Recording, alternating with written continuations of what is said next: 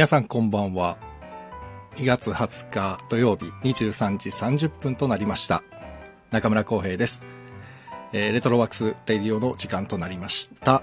えー皆様いかがお過ごしでしょうか、えーこの番組は演出家中村浩平が舞台や映画などエンターテインメントの話を中心に日々思っていること、学びや気づきなどエンタメ以外の情報も微妙に混ぜつつお送りするのんびりラジオです。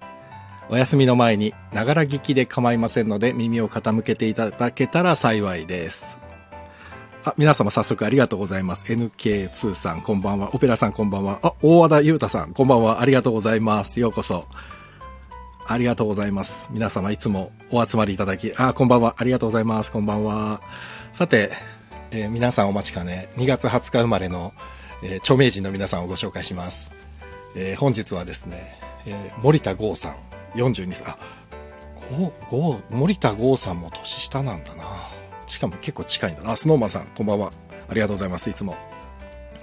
えっ、と、あと、石野陽子さん、53歳。石野陽子さんね、今、おちょやんで非常にいい役やってらっしゃって、もう、石野陽子さんって言ったらね、志村けんさんと、あの、コントを思い出しますけど、あ、スノーマンさん、こんばんは。ありがとうございます。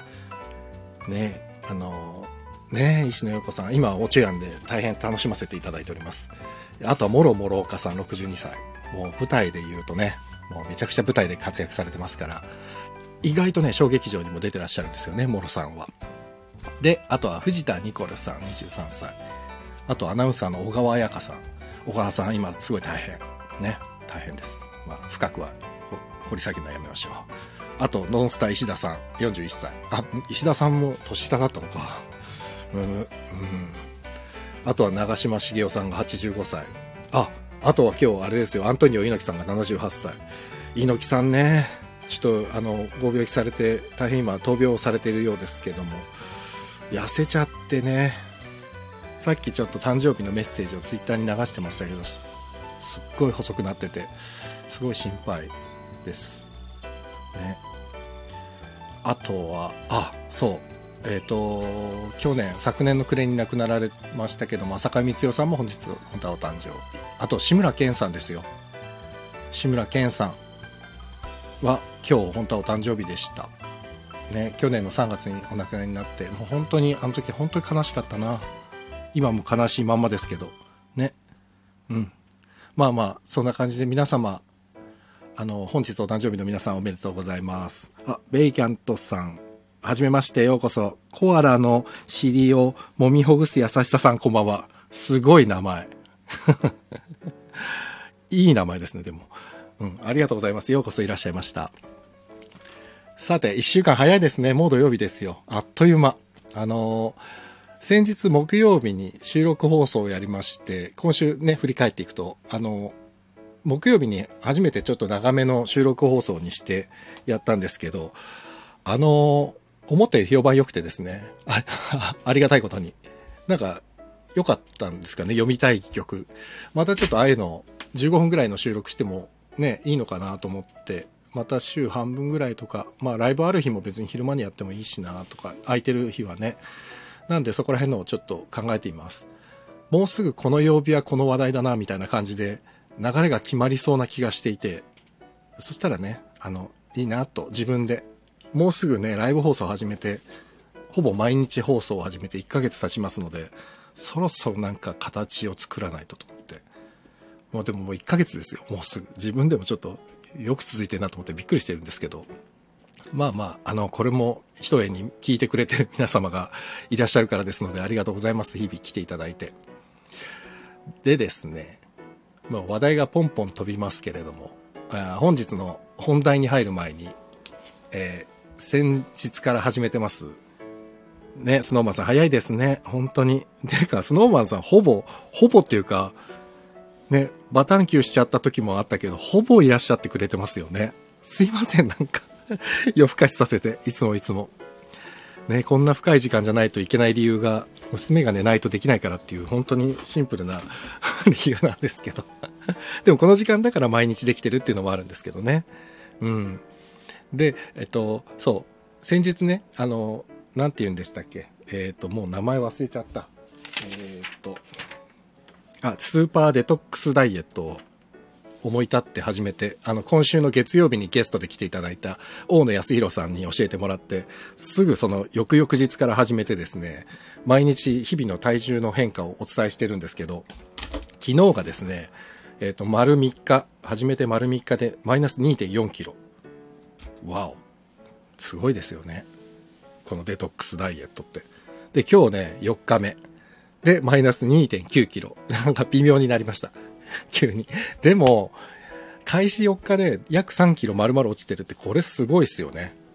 うん、だからね、このデトックスダイエットはね、実際、でもネットで見るとリバウンドがひどいとか、なんかいろいろ悪い情報もたくさん書いてあるんですけど、なんかね、この前も言いましたけど、己次第ですから、ちょっと、せっかくガッと落として、体も少し、やっぱなんか、調子いい気がしてきてるんで、うん。新しいスマホで文字打ちにくいな。あ、こんばんは。いいですね。新しいスマホなんですね。いいですね。え、iPhone ですか ?iPhone だったらね、このスタイフもいろいろやれることが多いから、Android かな ?iPhone かな？いいですね。新しいスマホは。うんうん。はい。ということで、私の体重はマイナス2.9キロで止まっていますが、引き続き頑張りますので、えー、どなたも望んでません、望んでないかもしれないですけど、毎日報告はさせていただきます。お、デトックスで悪いものをデトックスってね。わい、わいわい。コアラス、ココアラさん。面白いじゃないですか。ありがとうございます。あの、デトックスで悪いものデトックスしときますから。ね。で、明日はね、なんとね、5日目でね、お肉を食べていい日なんで、すっげえ楽しみ。やっとお肉食べれるっていうね。全然お肉食べてないんで。さあ、もう本題行こう。本題に。さあ、本題です。今日は、えー、音楽っていいですよねっていう話です。タイトル、女性シンガーソングライターのすすめっていう風にしたんですけど、あの、僕今43なんですよね。43。それで、実はですね、僕あいみょんのアイムっていうオンラインのファンクラブに入っているんです。ちょっと引く人もいるんですよ、これね。きっと。40過ぎてあいみょんの、あれ、ファンクラブ入ってんのかよ、みたいなね。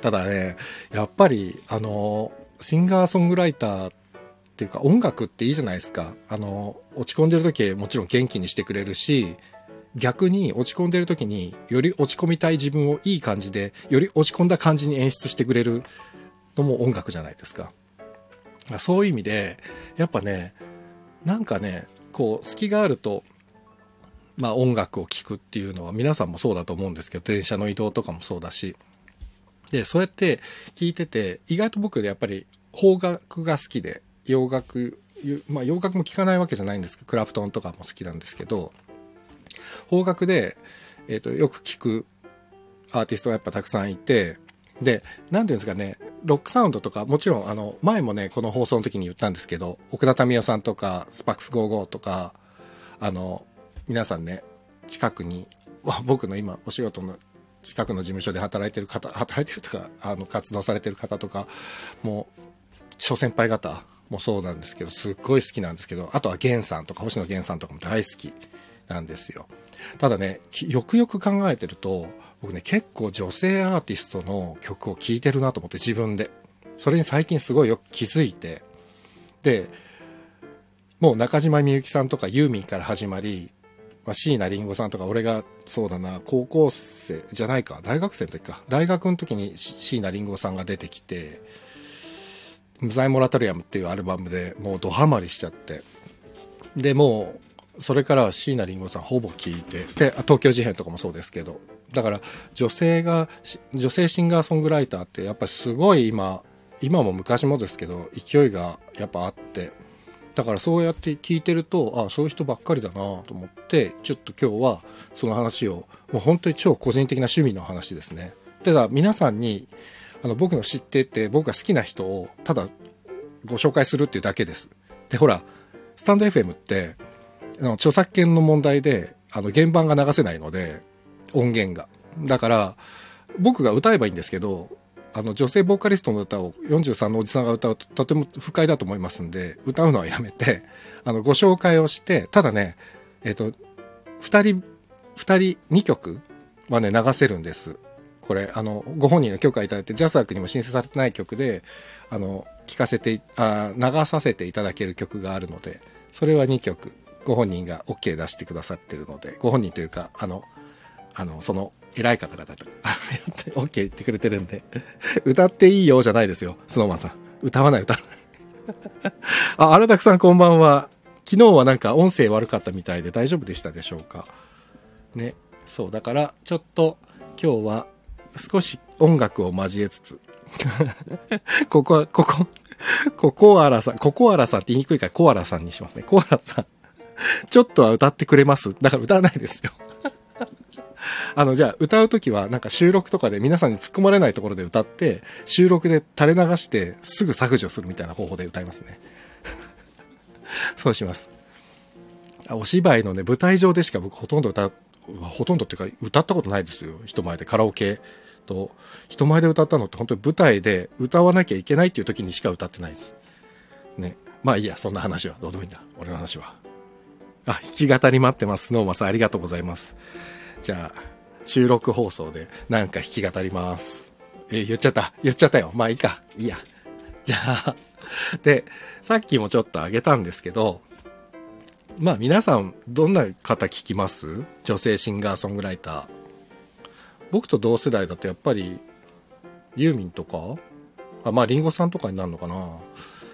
そう。でさっき言ったんですけど僕はねやっぱりあいみょんがすごく好きででこれあのー「君はロックなんか聴かない」っていう曲で一気に大ブレイクしたじゃないですかあいみょんって。でも振り返ってみるとその前の曲たちも非常にいい曲ばっかりでいやでもうこの人はやっぱり天才だなと思ってで僕は思わずファンクラブに入ってですねライブに行こうと思ってファンクラブ入ったんです。ただねちょっとこの40代のおじさんが一人であいみょんのライブに行く勇気がなかなかなくてまだねライブには行けてないんですよ。ただねいろんなことをこのあいみょんあいみょんポイントっていうのがあって毎日そのログインするとポイントがもらえるんですけどそれでねあのタオルとか T シャツは買いました。ありがとうございます。あと CD がね先行で予約できるとかねそういうなんか特典があるんであいみょんにあいみょんコアラさんちょっと？いいですよこの調子お願いしますちょっとダジャレを お願いしますね。いいですよ。一人ずつダジャレ行っていきましょうか、そしたらね。えっとね、で、あいみょんは先月の17、あ、先日？だから3日前か、11日に、桜が降る夜はっていうのがリリースされて、またこれも良くて。で、なんか、結構、デビュー当時の方が、なんか尖ったというか、なんか、ちょっと言い方変ですけど、ひねくれてるというか、ちょっとね、裏側から見てる、斜めに世の中見てるっていう感じで、の曲多かったんですけど、最近すごくストレートに恋を歌う曲が多くて、でもそれはそれでやっぱりいいなと思って、あのディッシュに提供した猫とかね、あれなんかも結構前の曲なんですけど、あ、他の方がプロデュースして歌ってもこんなにいい感じになるんだと思って、ちょっとね、あいみょんはずっと多分応援したい。けどあいみょんには会えないみょん。まだね、そのうち会うみょん。ありがとうございます。見た目も変わってきた気がする。ココアラさん？まあいいや、次行く、次。あと、皆さん知ってます？あの、日食夏子さんって知ってますか？日食夏子さん。日食ってね、あの、本当にあの、あの、日にく食べるで日食。で、夏子さんはひらがなです。僕ね、日食夏子さんもこれ大好きで、知らない方いたらね、本当に聞いてほしい。日食夏子。えっ、とね、水流のロックっていうのが結構有名で、YouTube とかでね、MV が見れます。水流のロック。ピアノと、えー、ドラムスだけのロックなんですけど、まあ、ピアノがかっこいい。で、まあ、そのドラムもすごいかっこいいんですけど、ぜひ聴いてほしいですね、水流のロック。で、えっ、とね、実はね、僕、日食夏子さんにどこで出会ったかというとですね、あ出会ったって本人に出会ったわけじゃないですよ。この日食夏子サウンドにいつ出会ったかというと、ラーメン屋で、川崎かなんかの商店街のラーメン屋で一人でラーメンをすすってたんですよ、僕が。そしたらお店の中で、有線でですね、あのデパートっていう曲が流れてたんです。で、もうもちろん曲名なんてわかんないし、誰が歌ってるのかもわかんないんで、慌ててですね、あの、鼻歌で、何曲名が検索できるアプリあるじゃないですか。あれで、えっと、をインストールして、お店のスピーカーにそれを向けてですね、そしたら日食夏子あのデパートっていうのが出てきて、で、帰ってもうサブスクで即ダウンロードですよ。もう、あのデパートはね、聞いたら泣いちゃいます。多分、みんな。で、この方、岩手の方で、その、震災の時の、もう、いろいろ、あの、チャリティーで、あの、あちらでも歌ってたりしたんですけど、もう、あ、小原さん、日食夏子さんメモ、本当にメモってほしい、聞いてほしいです、ぜひ。えっ、ー、とね、逆光で見えないっていうファーストアルバムを僕はだからすぐ聞いて、それでもう全ての曲が良くて、あこの人はすごい才能の持ち主だなと思っていたんです。で、ミニアルバムのさっき言ったあのデパートっていうのが激鱗マニアっていうミニアルバムに入ってるんですけど、これもすごく良いので、まあ、で、その後もずっと聞いてるんです。正直言ってね。だからもう、で、いろんな人に、ああ、もう日食夏子いいよ、日食夏子いいよって言いまくってて、そう。そしたらね、あの俳優の友達の幹事さん、幹事さんがですね、ドハマりして、あたかも自分が見つけたみたいにちょっと方々で言ってるっぽいですけど、と 言ってね。まあで本当に、幹事さんも僕と二人で、あの、本当いいよね、つって。だからもうぜひ日食夏子さん聞いてほしい。あ、いぶみさんこんばんは。昨日もありがとうございました。顔出していただいて。ようこそありがとうございます。そう。なんで、皆さん、ぜひ日食夏子チェックですよ。で、まずはね、水流のロックの MV を YouTube でチェックしてください。ぜひ。あ、いぶみさんこんばんは。ありがとうございます。ぜひですよ。ぜひぜひ。で、次。今日は本当にこんな感じで僕一人でダラダラダラダ行きますからね。えっ、ー、と、次はね、えっ、ー、と、あ、この方はね、皆さん知ってるのかな？金子綾乃さん。知ってるかな？金子綾乃さん。あ、チコちゃんさんこんばんは。ありがとうございます。金子綾乃さん。で、この方もちょっとね、あ、聞いてほしい人今、次々と言ってますからね、僕。金子綾乃さん。この方はね、えっ、ー、とね、なんかね、すごい懐かしいフォークサウンドなんです。ギターで。フォークサウンド。で、なんかね、すごく聞きやすい声と懐かしいメロディー。なんかね、あ、時代はループするんだなっていう感じがちょっとするか、あの、イメージ。アルバムのね、祝祭っていうアルバムがあるんですけど、これはね、必聴ですね。非常に良いアルバムです。金子綾乃さんね。で、こんぐらいのペースでいかないと多分ね、もうすっげえ長くなるんで。えっ、ー、と、か、で、後でね、この放送の概要欄に、もう羅列します、名前を。名前とかアルバムとか、羅列するんで、もしよかったらそれも確認していただいてね。あとは、ああ、この方も皆さん知ってんのかな、えっとね、青葉一子さん。青葉一子さんって知ってます？ご存知？青葉一子さん。この方はですね、まあ、ヒーリング系というのかな。なんて言うんだろう。あの、あ、なんだっけ、あの人、えっ、ー、と、北欧のさ、北欧でヒーリング系の歌歌った、歌っていうか、あー、なんだっけ、北欧、ヒーリング、出るかな？歌手。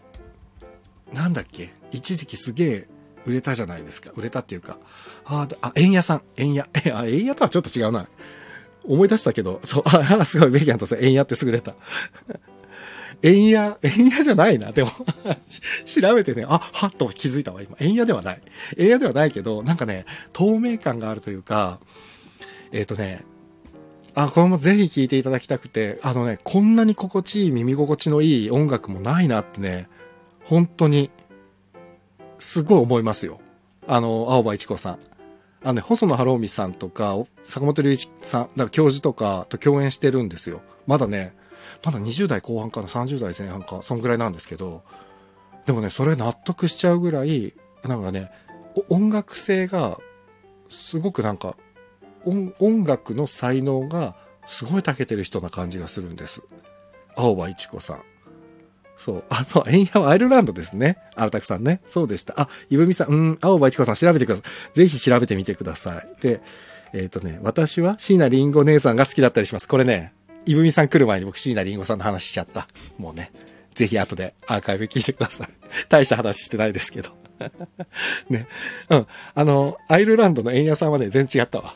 ちょっと気づいて全然違うなと思った。ただ、なんか癒されますね。あの、心地いいです。だから、なんかね、なんかお休みの前に聞きたい。あの、青葉一子さんは。うん。すっごいいいですね。うん。なんかいいしか言ってないですけど、あの、僕のボキャブラリーがないだけで、あ聞いてもらったら、その理由がわかると思うんで、ぜひ聞いてください。今いいですか？僕名前出してるのが、えー、まあ中島みゆきさんユーミンはいいとして、りんごさんでしょ？あいみょん、日食夏子さん、金子綾乃さん、青葉一子さんって来てますからね、ここまで。いいですか？復習ですよ、今の。で、こっからはですね、ちょっと僕が、あの、お近づきになったことがあるアーティストをご紹介。まず一人目がですね、まゆさん。まゆさん。えっと、MAYU でまゆさん。この方はですね、青葉一子さんとは真逆でですね、完全なロッカーです。女性ロッカー。ただロッカーなんだけど、もうバリバリのヘビメタ、ヘビメタっていうかなんか、すげえうわーってギャンギャンうるさいっていう感じじゃなくて、すっげえ可愛らしいロッカー。あの、もう本人も小柄なんですけど、すんげえパワフルでキュート。あのね、バンドサウンドを、あの、で、出会った頃は結構ギターでやったんですけど、バンドサウンドで今やってるのがあって、えっ、とね、まゆさんのね、例えば、グローアップタウンっていう曲があるんですけど、このバンドサウンドとかのね、疾走感は本当にかっこいいです。だからね、かっこいい、まゆさん。そう。で、この方はですね、僕が演出した劇団ハーベストのですね、森町ペッパージャムっていう舞台にもゲスト出演してくれたんです。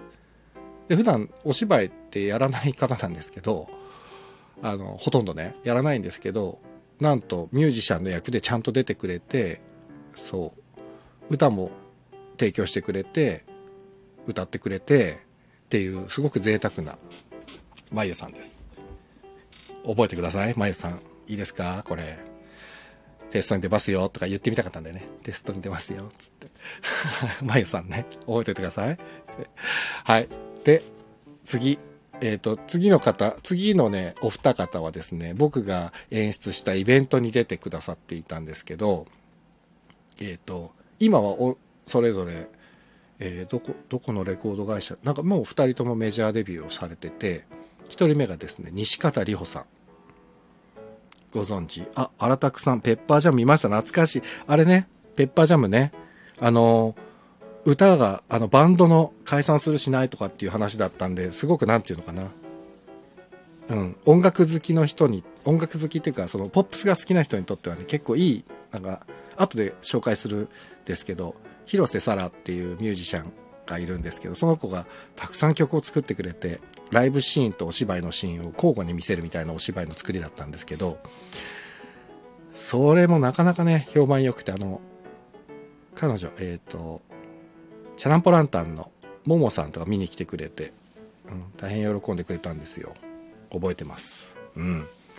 ね森町ペッパージャムも DVD になってますからぜひあの気になる方はチェックしていただいて後でこちらもあの URL 貼っときますので。でちょっと話を戻して西方里穂さんこの方もですね好きな人多分多い気がするんだよな僕が出会った時はね、リホさんっていう名前で活動されてて、今ね、西方リホさんっていうフルネームで活動されてるんですけど、えっとね、すっごい可愛い声なんです。すっごい可愛い声。なのに、結構トゲとかね、芯のある言葉をね、もう紡ぐ、なんかとっても切ない曲が多いんですけど、めちゃくちゃいいアーティストですね。あ、いぶみさん、すみません。一度抜けます。また後で顔出します。ありがとうございます。すいません。そんなもう、ね、もう自由に出入りしていただいて大丈夫ですからね。ありがとうございます。そう、西方里穂さん。ぜひ、この方もですね、あ、今ね、紹介されてる、あ、紹介している方々はですね、皆さんサブスクで多分、あの、曲が普通にダウンロードできますので、Apple Music とか Spotify とか、そこら辺で。なので、ぜひ聴いていただきたい。西方さんも、と大、あると思います。あるかな？うん。で、西方さんのね、忘れるっていう曲があるんですけど、これも非常に名曲ですね。すごくいい曲です。で、西方さんってホームページとか見ていただくとわかるんですけど、すごい本当に言葉に対してね、繊細なんですよね。まあ、あの、シンガーソングライターの方は皆さんそうだと思うんですけど、でね、前、あの、連絡取ってる時はね、脚本書いたりもしてるって言ってたんで、やっぱりね、なんかこの人の心理描写を言葉にしていくっていうのが多分すごく好きなアーティストなんだと思うんですよね。だからね西方里穂さんのね曲とか歌声歌声っていうのもとてもいいんですけど歌詞もねすごく繊細ないい歌詞が多いです。なので西方里穂さんもぜひチェックをお願いします。でえっ、とこの次の2人があもう1人がですね僕もイベントでこれも昔えっ、とえー、南青山のマンダラというところでイベントやったんですよ。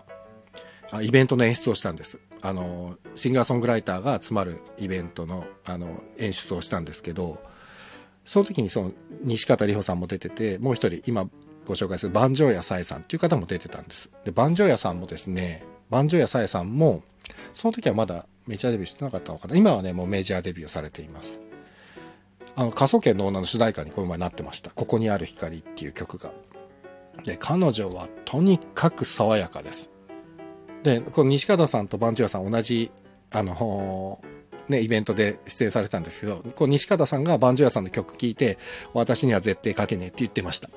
そのぐらい、二人はね、正反対。うん。で、バンジョ屋さんはどっちかというとね、すごく爽やかで、あの、人を元気にするメッセージ性のある曲がたくさんなんです。ただですね、最近多分、そのイベント自体がもう何年前だろう ?5 年ぐらい、あ、もう、その5年ぐらい前なのかな？あ、もう、もうちょっと最近か、4年、あでもあんまり変わんないか。本当に3、4年ぐらい前ですね。もっと前。うん。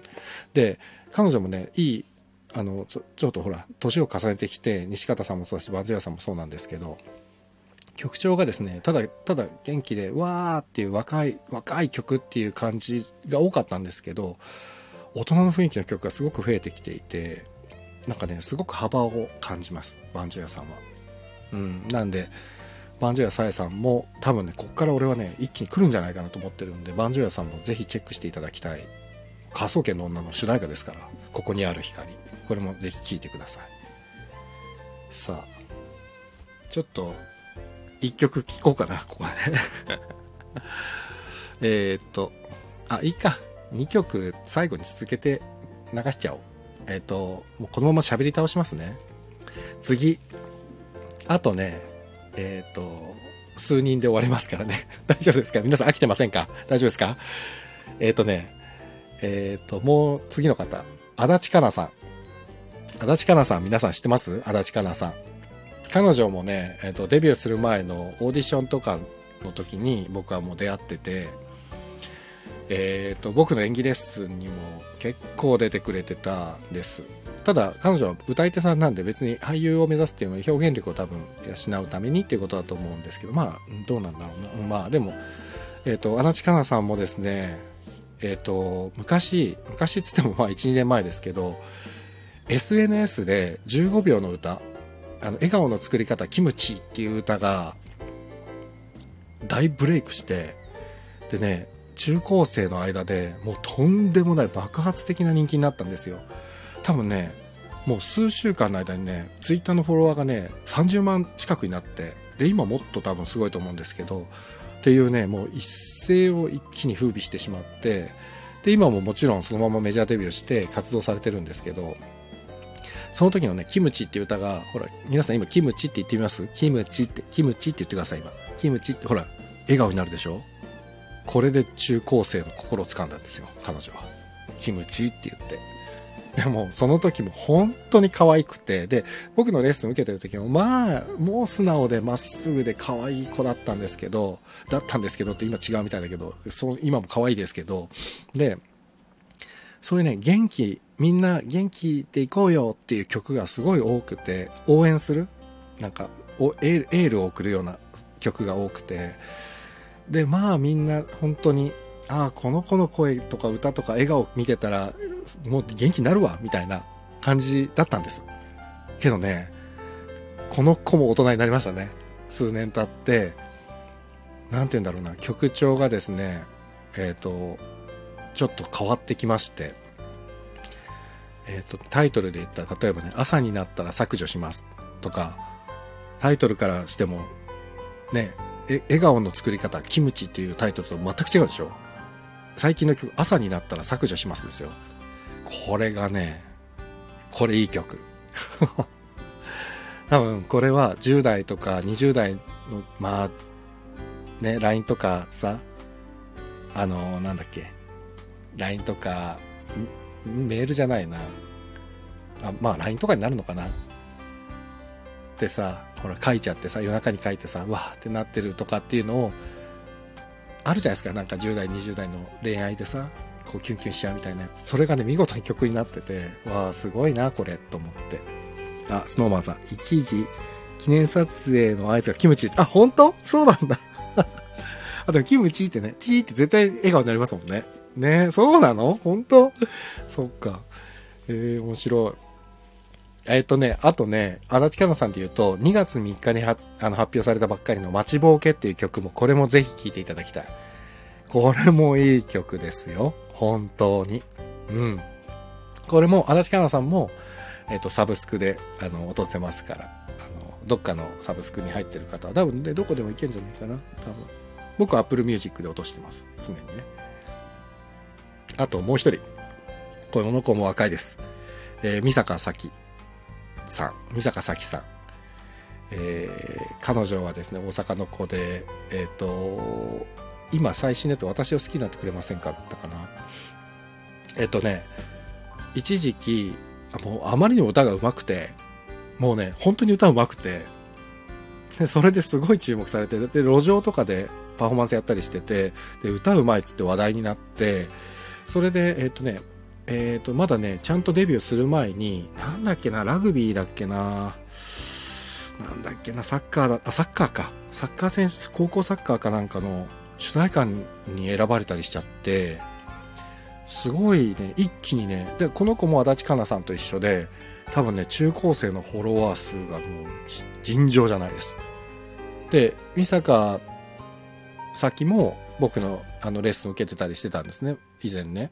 で、まあ、ツイッターとかでもお誕生日おめでとうとかってやり取りするじゃないですか。そうするとね、美坂さんのね、ファンの方が僕をバーッとフォローするみたいな、そんぐらい影響力がすごい強くて、ちょっとびっくりしましたね、僕だから。でも、彼女の歌は本当にすごくパワフルだし、あの、元気になりますね。だから美坂さんも多分、ね、あの僕と同世代の人だったら多分足立香奈とか美坂咲っておそらくね触れない世代のアーティストだと思うんでぜひね、聴いていただきたい。もうすごいね、なんか今後の音楽シーンが楽しみになるようなアーティストです、皆さん。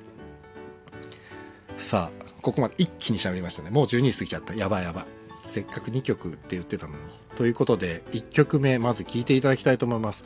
あの、えっ、ー、と、2018年に劇団レトロノートの、えー、黄昏バッコーライっていうお芝居があったんですけどその時にですねさっきもちょっと名前出したんですけど広瀬沙羅さんアーティストシンガーソングライターですね。あの劇団元劇団ハーベストの劇団員なんですけど音楽に専念するために劇団を辞めてですねその後今もちゃんと一生懸命音楽たくさんいい曲をたくさん作ってるんですけどその時に劇団レトロノートのお芝居のために1曲あの書き下ろしてくださいましてその曲をですねお芝居の時の音源です。あの、これ多分音源になってないんじゃないか。だからお芝居の時の音源なんで、ちょっとセリフとか入っちゃったりしてます。で、ギターを、ギターで弾き語りで歌ってるんですけど、ギターの演奏は川本なるさんです。あの、アサリドの。川本なるさんが演奏して、広瀬沙羅さんが歌っているという音源です。ということで、では、えー、広瀬沙羅さんで、高校です。聞いてみてください。流します。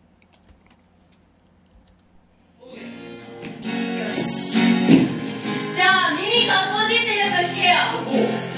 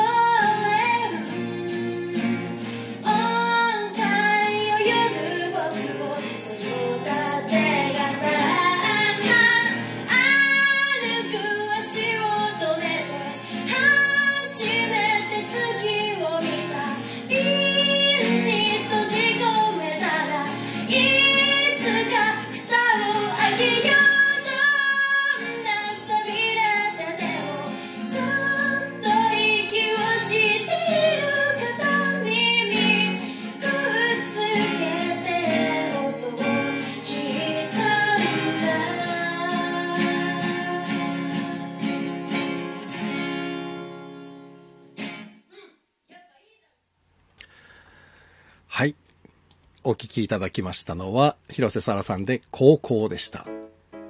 ありがとうございました。どうですか？広瀬沙羅。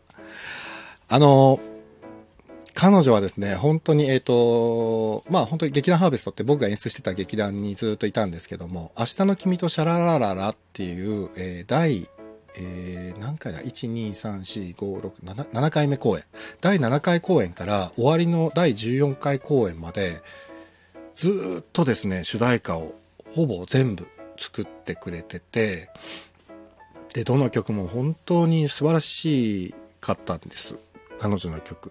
で、えっと、今もですね、そのいろんな劇団に曲を書き下ろしたり、もちろん自分自身の、あの曲を、えー歌って、作ってっていう、もう日々音楽活動をずっとやってる、本当に積極的にそのツイッターとかも、いる、たくさん更新してるんですけど、なんで、えっ、と、ぜひね、チェックしていただいて。で、久しぶりにですね、彼女最近ずっと音楽活動に専念してたんですけど、久しぶりに俳優さんとしてもまた、今年、来、来月かなえっ、と、お芝居やりますので、そちらも、あの、配信公演です。ちょっと、ご紹介しますね。えっ、と、2021年3月9日から13日まで、えー東北ルーツプロジェクト、えーポケッタブルシアターボリューム1、10年後のミラーボール。と、脚本演出が堤康之さん、プラチナペーパーズですね。で、音楽が立石和美さん。で、えー主題歌が広瀬沙羅と。ね。で、出演もします。広瀬さんが。出演もしますから。ね。で、えっと、劇団ハーベストの話で言うと、えー、せんあ宮城出身の九蔵カールも、このお芝居に出ます。で、これ配信公演ですので、あの、ホームページで多分チケットを買って、えー9日から13日で配信で見れるという感じになると思うので、ぜひぜひ見ていただいたらいいんじゃないでしょうか。私も見ようと思っています。で、もうすぐね、あの、東北の東日本大震災からもう10年。で、この3月9日から13日っていうのも皆さんお分かりの通り、えー3.11が間に入ってるんですけど、この東北ルーツプロジェクトっていうのが、えっ、と、東北の出身の俳優さんを集めてですね、えーその東北を元気づけようというか、その自分たちが東北出身で東北にきちんと恩返しをしていこうみたいな、ちょっとごめんなさい、あれ、趣旨がちょっとずれたかも申し訳ないんですけど、っていう意味で、こう、東北の出身の俳優さんたちが集まってですね、えーずっと公演を、もう震災の後からずっとやってて、で、それに広瀬沙羅と工藤カルも参加してるということですね。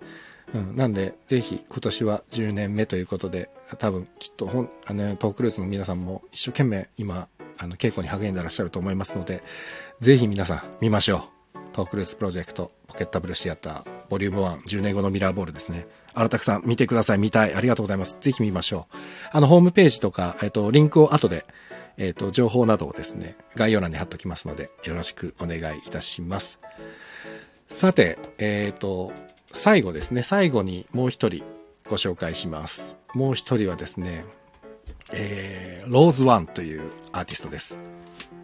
知ってます？ローズワン。彼女はね、えっ、と、ちょっとプロフィール言います。群れない、こびない、属さないを地で行くノスタルジックシンガー、21歳。2019年12月より活動開始。だから今22歳かな。え、他を寄せ付けない絶唱ライブの破壊力とノスタルジックなメロディー、社会性のある歌詞で話題に。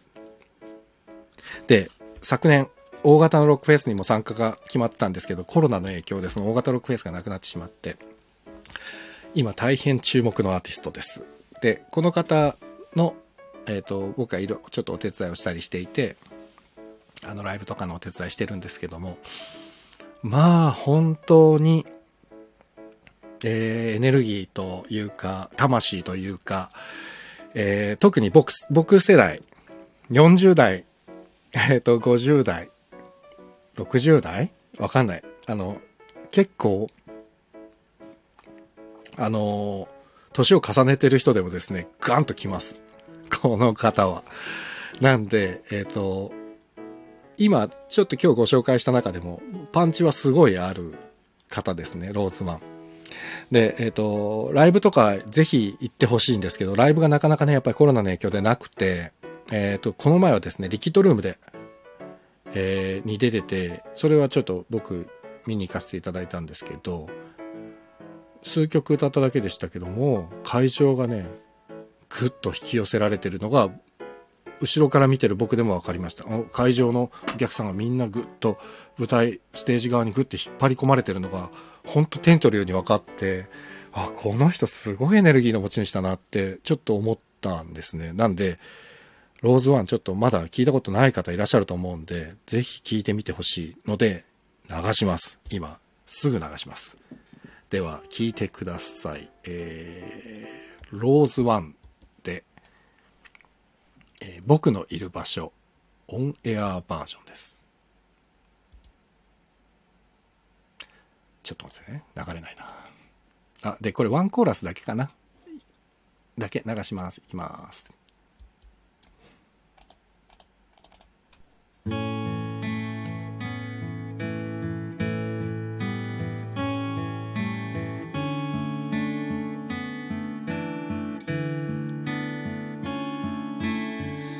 も始まった僕という金の観戦ゲーム。わざとぶつかって。あいつの金がついたとなすりつけ合いキャーキャー騒いでるみんなの声。席替えなんて月一の地獄のコーナーでどこ行ったって騒ぎ散らされ。やだもう一回くじしてください。しまいには女子に泣かれる始末。助け合いのクラスなんてご立派に掲げた。目標とともに笑った担任は悩み事があったら一人で抱え込まず先生やお友達に何でも相談しましょう。じゃあ先生母親の前で話す学校の作り話だけ上手になってゆく僕は賢く生きれてるでしょうか？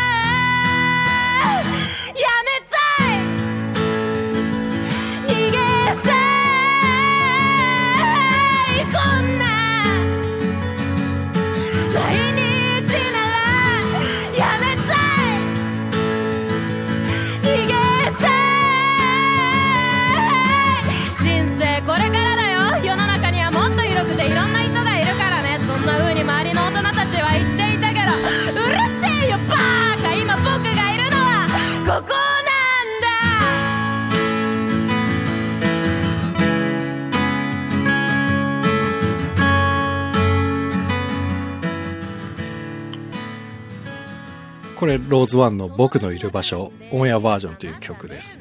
で、えっ、と、ファーストアルバムがもう出ていまして、その中に今、これ収録されている曲です。で、えっ、と、彼女はですね、まあこう、ちょっと語りっぽくなったりもするんですけど、まあとにかくメッセージ性が強くて、で、なんだろうな、このオンエアバージョンって書いてある通りで、オンエアできないバージョンもあったりするんですよ。言葉的に。ただね、これがまあドストレート。で、なんでね、ライブに行ってほしいかってさっき言ったかというと、この曲聴いてもらうとわかるとは思うんですけど、これね、ライブで聴いた時のパンチがすごいんですよ。本当にエネルギーがすごい。ただ、あの、MC とかで喋る彼女は本当に可愛い20代の女子なんですけど、ただ、歌のエネルギーは多分、うん、もう、もう最近ここ数年聴いてる中では、ちょっとびっくりするぐらい強いエネルギーを持ってるアーティストですね。あ、荒拓さんいいっすね。ありがとうございます。そう、荒拓さん絶対気に入ってくれると思ってました。そう、なので、ぜひ皆さんに、あの、これ、聞いていただきたいなと思って、えっ、と、その、ローズワンの方の方にちょっと確認をして、かけていいよって言っていただ言っていただけたので、かけてみました。でね、これ、えっと、アルバム、ローズワン、どうでもいい話っていう、えーミニアルバムが出てますので、えー7曲入り。実は、7曲、すべていい曲ばかりです。本当に聴いていただきたいので、えっ、と、ローズワンのですね、ツイッターもありますので、えーぜひ、あの、フォローして、えーローズワン情報を仕入れていただけたらと思います。それもリンク貼っときます。で、えっ、と、ローズワン確かね、まだね、フォロワーがすごい少ないです。あの なんでなんだろうな。昨年ね、あれやったんです。3日間もね、ワンマンライブやったんですよ。すごくないですか ?3 日、3日間ワンマンライブやったんですよ。で、僕そこでスタッフで関わってたんですけど、3日間ずっとね、ほぼ満席だったんです。それなのにツイッターのフォロワー数すごい少ないんです。ね？不思議。まあでも、あの、来たか、来てくれた方は皆さん本当に魅了されて帰っていってたので、うん、あの、ぜひ、ぜひぜひおすすめですので聞いてください。ローズワン、えー ROSEONE のローズワンです。はい。ということで、喋ったぜ。すげえ喋りましたよ。どうですか？何人出てきたか覚えてます？あいみょんから始まり、ここまで。ね。あの、最後に流した広瀬沙羅さんとローズワンさんの曲2曲は、あの、聞いていただきましたけれども、今ね、本当に直近でお伝えできるお知らせはさっき言った広瀬さんのトークレスプロジェクトですので、ぜひこちらチェックしていただいてお願いいたします。はい。ということで、今週も皆さんお付き合いいただきまして本当にありがとうございました。いやー、でも時間が経つのあっという間ですね。コアラさんね、覚えきれないミョンでしょ？だから、あいみょんから覚えきれるように、ちょっと順番にパーッと書いておきますからね。下に。後でチェックしてください。ね、あちょっとあれですよね。たくさん言い過ぎちゃって、あの、コアラさんの、あの、ダジャレコーナーがちょっとストップしちゃってごめんなさい。あの、つ引き続きまた、今後もまたよろしくお願いします。ということで、えっ、と、皆さんの聴いてる音楽とかも知りたいです。ぜひ。なんで、よかったらレターを送ってください。来週の月曜日は、なんだっけな？やること決めてたのに忘れちゃったんで、あの、また告知します。はい。では本当に今週も皆さんお疲れ様でした。まだまだね、コロナはね、人数少なくなってきたとはいえ、なんか落ち着かないですね。オリンピックの話も、よよよよやってなってて、なんか大変ですよね。世の中は大変ですけど、できるだけ心穏やかにいきたいもんです。本当に。ねうん。まあまあ、えー僕のダイエットも順調に進んでおりますので、またご報告します。それでは、えーまた来週月曜日の23時30分にお会いいたしましょう。それでは皆様良い夢を。お相手は中村浩平でした。ありがとうございました。おやすみなさい。